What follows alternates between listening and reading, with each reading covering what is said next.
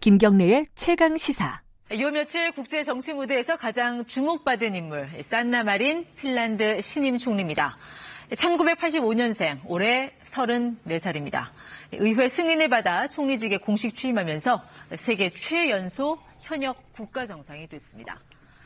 마린 총리의 유년 시절은 숱한 호재를... 네, 어, 지금 어, 들으신 뉴스 지난주에 많이 들으셨을 것 같습니다. 핀란드에서 총리가 나왔는데 어, 서른네 살, 뭐, 세계 최연소 총리, 뭐, 이렇게 얘기를 하기도 하고요.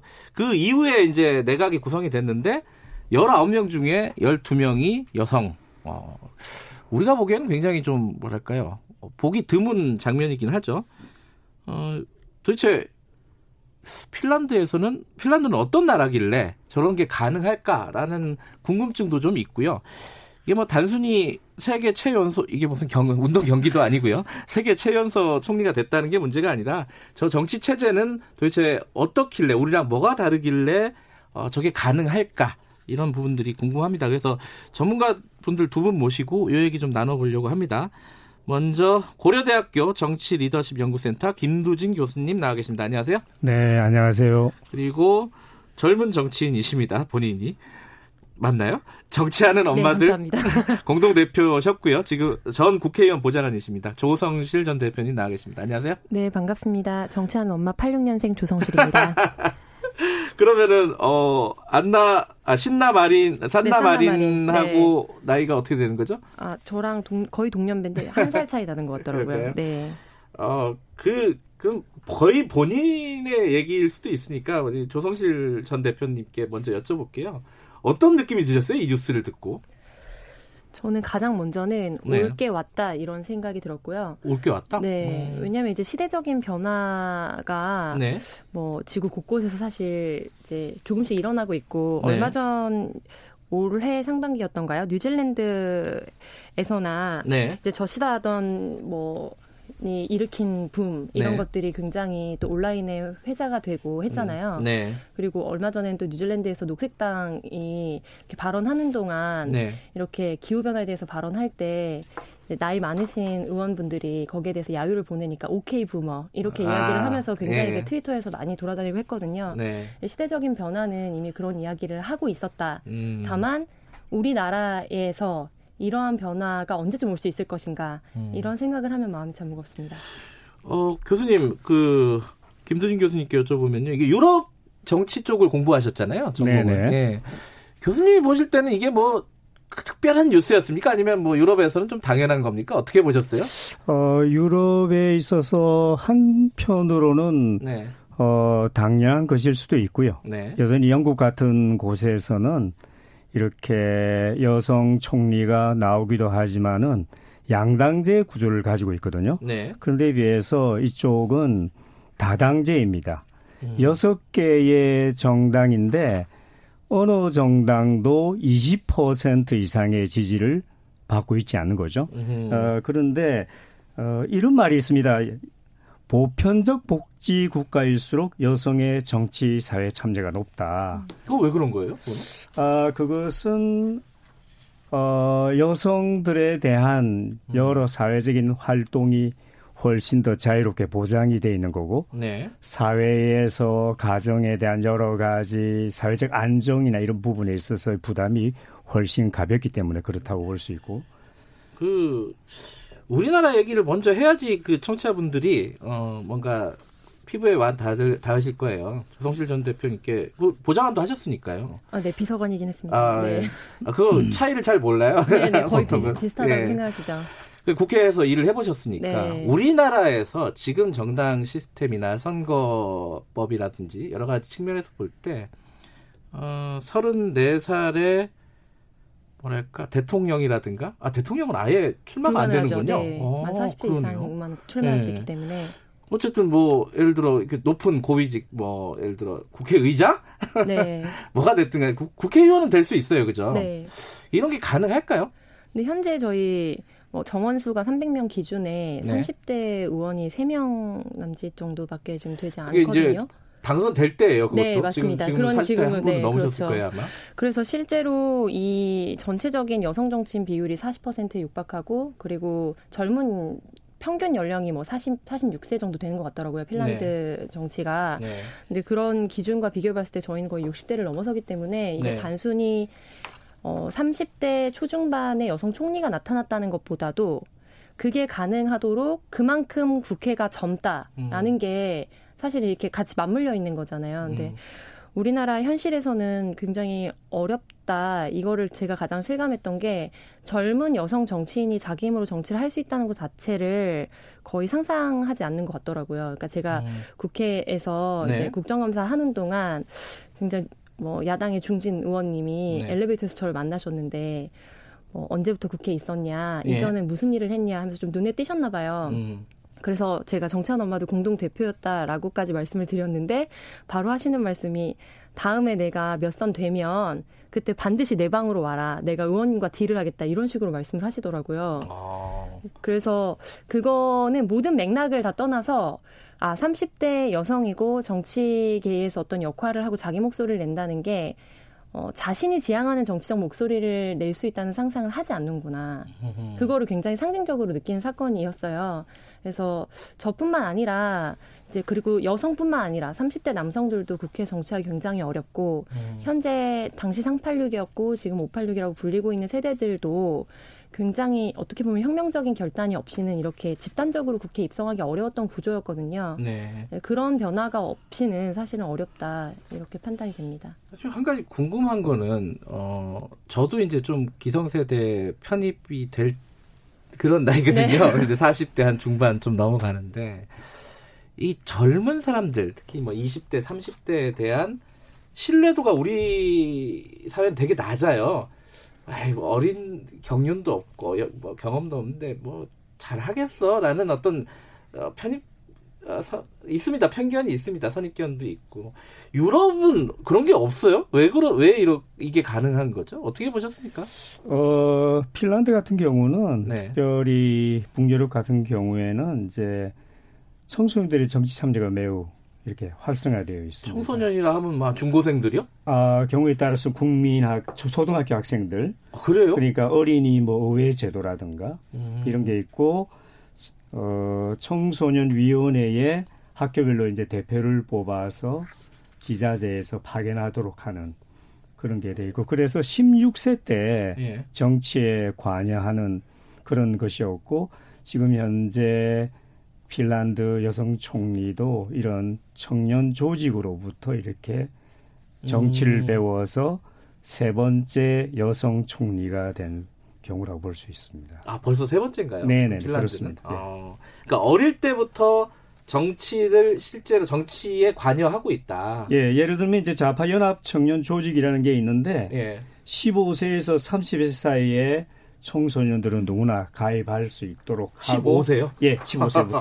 예. 우리도 참 이게 십오 세면 입시 입시 공부하느라고 그거 하면은 큰일 날 일인데 그거. 네, 네, 그렇습니다. 아, 그러니까 어쨌든 우리로 생각하면은 한 이제 고등학교 졸업 혹은 뭐 십구 세 네. 좀 넘어야지 그래도 공식적으로 정치 활동을 할 수 있는 거고.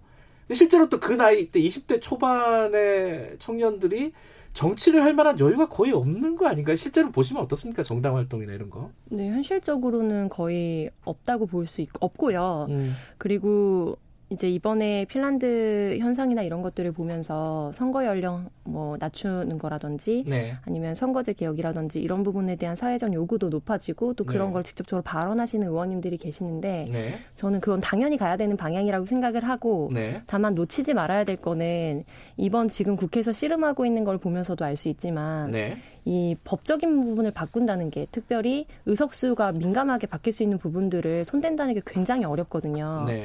가장 크게 실천할 수 있는 거는 당내에서 젊은 정치인들에게 직접적으로 목소리 낼 수 있는 기회를 주는 것부터 저는 시작이 돼야 된다고 봅니다. 근데 음. 실제로 저희가 청년 비례대표 하면 전체 비례대표 중에 한 명 정도 네. 이제 그걸 굉장히 상징적으로 생각을 하잖아요. 그리고 이번에 다음 총선 룰에 대해서도 청년이고 여성이면 좀 더 가산점을 주겠다 이런 방식으로 음. 진행이 되고 있는데 결국에는 보이지 않는 유리천장을 돌파하는 거는 이제 제도적으로 우리가 한번 기존의 틀을 좀 바꾸는 변화가 필요하고 네. 두 번째로 말씀드리고 싶은 거는 한 명이 절대 바꿀 수 없거든요. 음. 청년의 문제가 너무 다양하고 구조적인 문제하고 결부돼 있는데 삼십 대 후반에 청년 한 명이 들어가서 청년의 문제를 모두 짊어지고 바꿀 수 없습니다. 네. 그렇기 때문에 이제 이십 대, 삼십 대들이 크루라고 요즘 많이 하거든요. 그러니까 이 지금 어떻게 보면 그룹으로 들어가서 당내 아이돌 그룹처럼 들어갈 수 있는 게 필요합니다. 근데 주로 공천을 받아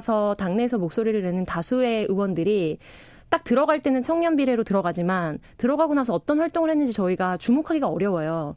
왜냐하면 당의 흐름과 거의 유사한 목소리를 내기 때문이거든요. 네. 근데 사실은 아이돌을 거꾸로 하면 도라이 아닙니까? 그래서 이제 젊은이다운 네. 어떻게 보면 좀 개혁적인 목소리를 당내에서 낼 수 있는 그룹이 선제되지 않고는 말씀하신 것처럼 한국 사회에서 청소년기엔 당연히 정치에 또 참여할 수 없기 때문에 네. 이런 젊은 정치인들 양성해내는 것 자체가 구조적으로 꽉 막혀 있다. 이렇게 음. 말씀드리겠습니다. 젊은이들 우리 세 사회를 생각해 보면은 젊은이들은 정치를 혐오하죠, 보통은. 그죠? 혐오하고 정치에 대해서 정치인이나 정치 뉴스에 관심을 갖게 되는 나이가 한 삼십 대는 좀 넘어야지 보통 그런 것 같아요, 일반적으로. 그렇죠. 보통 그리고 또 정치에 관심 있고 정치 얘기하면 다 아재라고 부르죠, 또. 아, 요즘에는 젊은이들도 정치에 관심이 많습니다. 아, 그래요? 요즘은? 네. 아. 왜냐면은 이전에는 뭐 엘리트 대학에 간 사람들이 굉장히 소수였잖아요. 근데 네. 사실 요즘은 정보는 다 널려 있고 모두 다 음. 똑똑한 세대이기 때문에 자기 목소리를 자기 채널을 통해서 음. 내고 정치에 대해서도 서슴없이 자기 주장을 하는 사람들이 많이 있거든요. 다만 그게 제도권 내에서 어느 정도 영향력을 가지고 이루어질 수 있느냐 이 부분에 대해서 저는 아. 차이가 있다고 생각을 하고요. 예. 꼰대는 그러니까 선 넘지 마 이런 표현으로 많이 이야기하거든요. 그러니까 약간 나이에 따라서 그리고 경험에 네. 따라서 우월이 결정된다는 것을 전제로 하고 건네는 충고나 조언을 사실 꼰대스러움이라고 그렇죠. 표현하기 때문에 네. 똑같이 성인으로서 각자의 문제에 대해서 가장 잘 알고 서로 협력하면서 음. 조율할 수 있다는 것을 전제로 한다고 하면 네. 사실은 젊은이들도 정치적인 이야기들을 중장년들과 충분히 나눌 수 있는 여지가 있다. 이렇게 네. 말씀드리고 싶어요. 알겠습니다. 그 제가 뭐랄까요? 잘 모르는 부분들이 많군요. 아, 청년에 아니, 대해서. 혹시 묵혀졌다면 죄송하지만. 아니, 아니요. 네. 어, 근데 그 핀란드라는 나라는 우리보다 굉장히 작은 나라예요, 사실은. 네, 아주 그죠? 작은 나라죠. 인구가 뭐 한 육백만? 한 오백오십만 네. 정도. 어, 우리가 아는 핀란드는 뭐 노키아? 그리고 뭐 자일리톨? 뭐 이 정도? 근데 핀란드라는 작은 나라의 아주 특별한 현상이 아닐까라고 생각하는 분들도 있을 것 같아요. 이런 네네. 젊은 정치인 많고 여성들의 장관 비율이 높고 이런 부분들이요. 어떻습니까? 유럽이나 뭐 다른 해외 국가들과 비교해 보면은 북유럽이 이제 정당이 어 다섯 개 내지 여섯 개 정도 되고 네.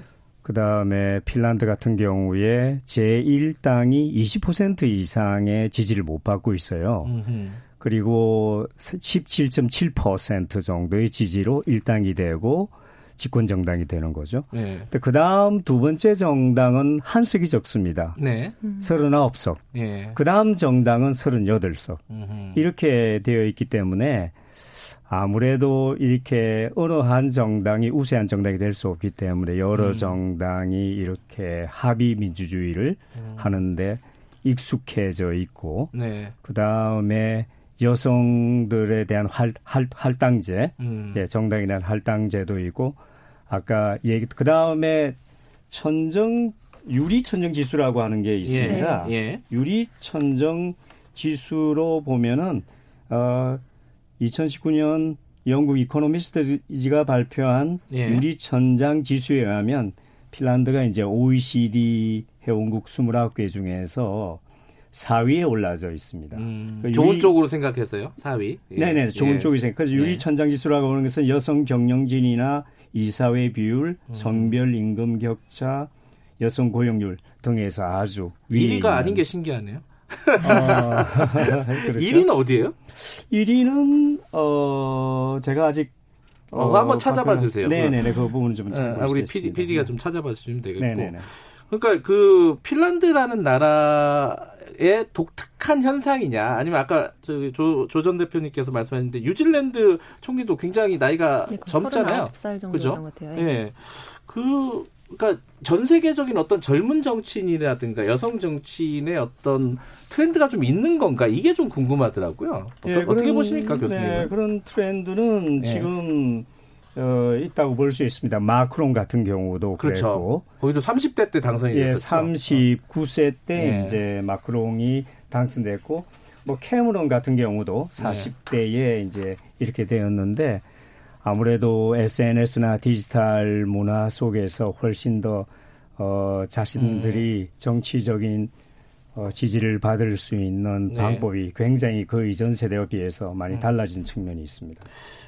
어, 조 전 대표님께 한 번 더 여쭤보면요. 이게 이제 남의 나라 부럽다고만 할 게 아니라 이제 우리나라가 어떻게 될 거냐의 문제인데 네.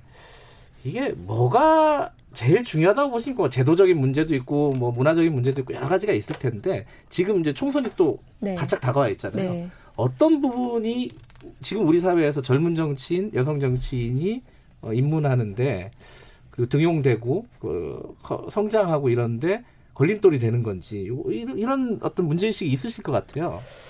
이게 좀 민감한 주제일 수도 있습니다만 저는 네. 정치권의 병목 현상이 가장 중요한 화두다라고 말씀드리고 싶은데요. 무슨 뜻이죠? 음. 이제 병목 현상이라는 건 꽉 막혀있는 현상을 네. 이야기하는 거잖아요. 그러니까 네. 결국에는 우리가 국회를 가장 상징적인 정치권이라고 표현을 한다고 하면 네. 삼백 개 의석이 제한이 되어 있고 네. 보좌진 수도 각 방별로 몇 명 이렇게 해서 딱 제한이 되어 있어요. 네. 그러니까 결국에 누구 한 명이 나가야 누구 한 명이 새로운 인물로 들어올 수 있는 구조입니다. 그러니까 음. 일반 회사처럼 새로 신입사원을 조금 더 뽑고 이런 구조가 아니고 네. 그러다 보니 실제로 계속해서 중진 의원으로 활약을 했던 분들이 막 다음 선거에 또 나가고 다음 선거에 또 나가고 그렇게 하다 보면 새로운 인물이 등용할 수 있는 그런 룸이 굉장히 거의 없는 겁니다. 음. 근데 실제로 이제 삼팔육이 한 번에 이게 대거 입문이 될 때 네. 이제 우리가 삼팔육이란 현상으로 표현을 할 수 있었던 거는 네. 그러니까 한두 명이 들어온 게 아니라 그래도 뭐 국회의원이 된 사람도 있지만 그 이어서 이제 국회로 진입을 네. 했던 이제 사람들이 그룹을 이뤘기 때문이잖아요. 네. 근데 이제 뭐 꼭 삼팔육 세대뿐만 아니라 기존에 아주 오래전부터 정치를 뭐 다선해 오셨던 분들이 네. 다음 선거를 다시 준비하고 네. 어 그런 만큼 어, 이제 인구 구조는 그분들이 삼십 대였는데 사십 대가 되고 오십 대가 되면 이제 십 대였던 사람들이 점점 삼십 대로 올라오는데 새롭게 들어오는 사람들이 등용할 수 있는 등용문은 굉장히 좁다. 음. 그래서 이런 부분에 대해서 지금 용기 있는 태준론 뭐 이런 이야기들이 나오는데 실제로 이런 시대적인 변화를 선제적으로 우리가 대응을 할 것인지 네. 아니면 결국에는 젊은이들의 요구나 세계적인 추세에 맞춰서 그런 변화에 끌려갈 것인지를 음. 이번 지금 논의하고 있는 선거제 개혁이라든지 개편이라든지 이런 부분들에 대해서 굉장히 큰 영향을 받을 거라고 생각을 하고요. 네. 그리고 지금 내년도에 다가와 있는 총선 같은 경우에도 실제로 제가 국회 가서 가장 놀랐던 게 여야 의원들이 굉장히 대치하는 거 같이 보이잖아요. 네. 그리고 누구도 이해하기 어려운 뭐 예를 들면 예결위원장 선임이라든지 이런 부분들 논란이 되는 부분들에 있어서 굉장히 좀 좋게 좋은 의미로 이제 신뢰도를 얻고 있는 정치인 분들도 엘리베이터 타서 여야 의원님들 굉장히 호영호재 하시면서 아 뭐.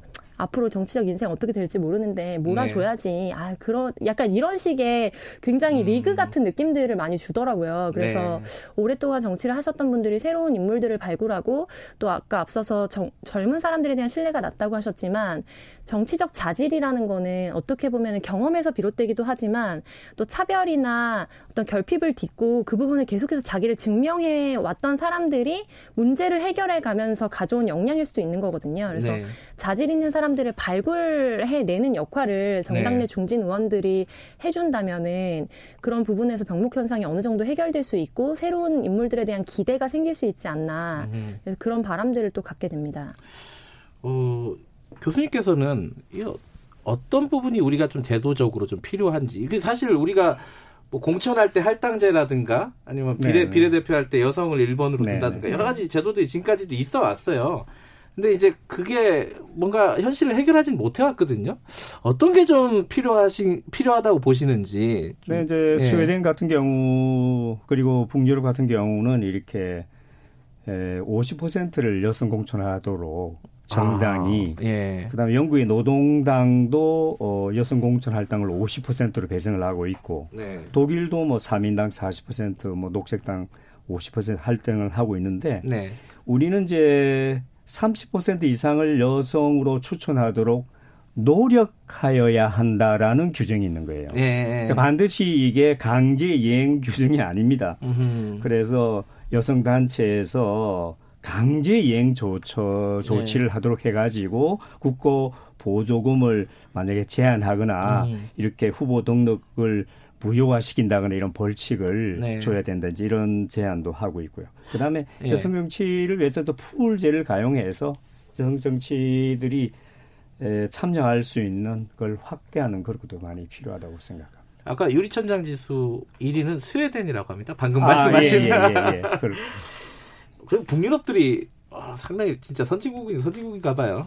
자, 그런데 그 아까 말씀하셨듯이 어, 등용될 수 있는 문, 문이 되게 좁다. 네. 근데 우리 국회가 선거를 할 때마다 한 물갈이 한 사십 퍼센트, 막 많으면 오십 퍼센트 된다고 하잖아요.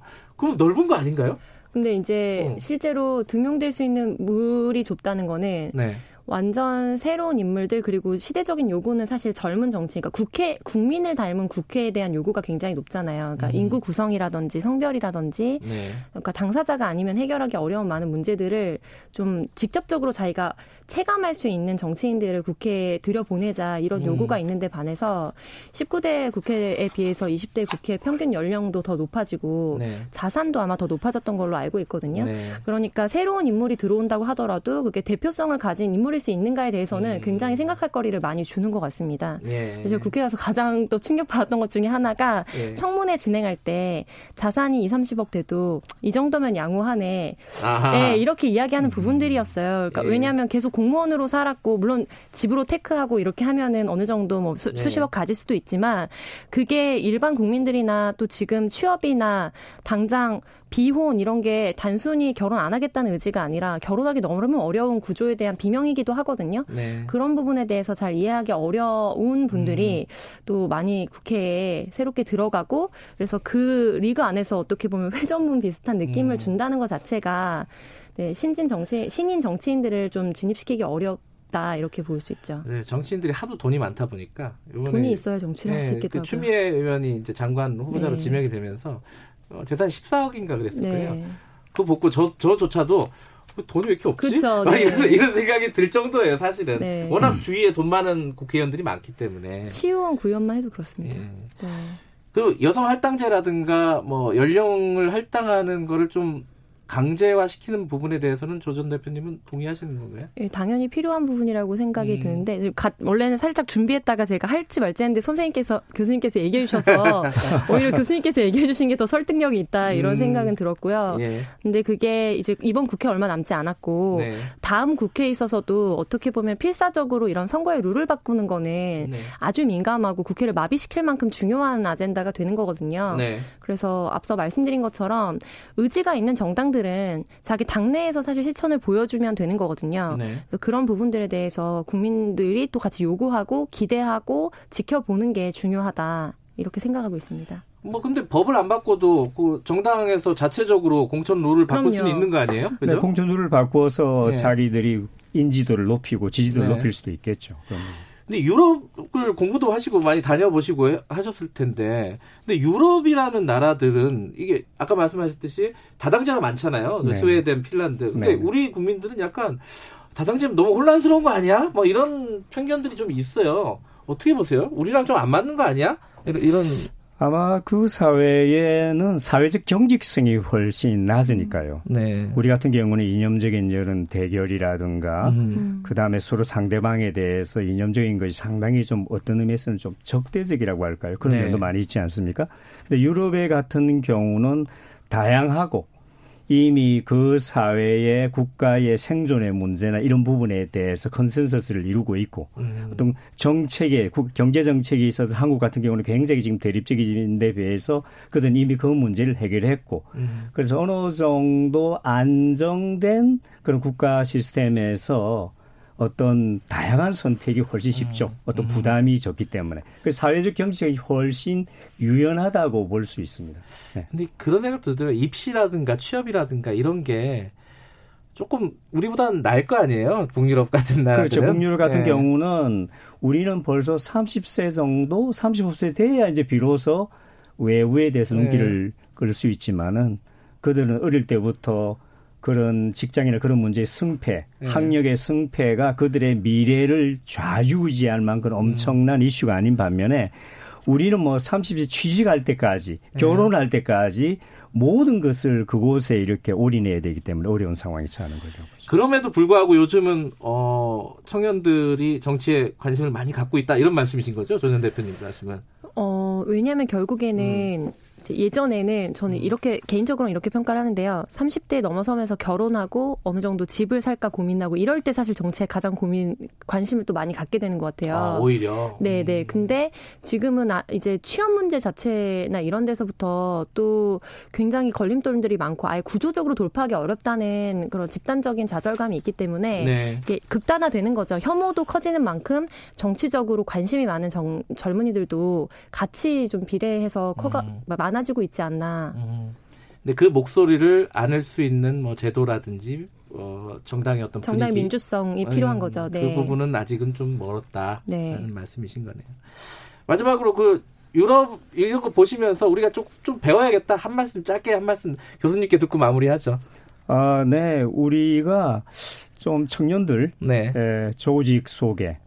공식 채널 속에 네. 공식 공간 속에 청년들이 참석할 수 있고 여성들이 참석할 수 있도록 네. 네이버나 다음이나 이런 것 비공식적인 그런 것보다 음. 그런 것을 좀 마련해 주면 좋지 않을까 싶습니다.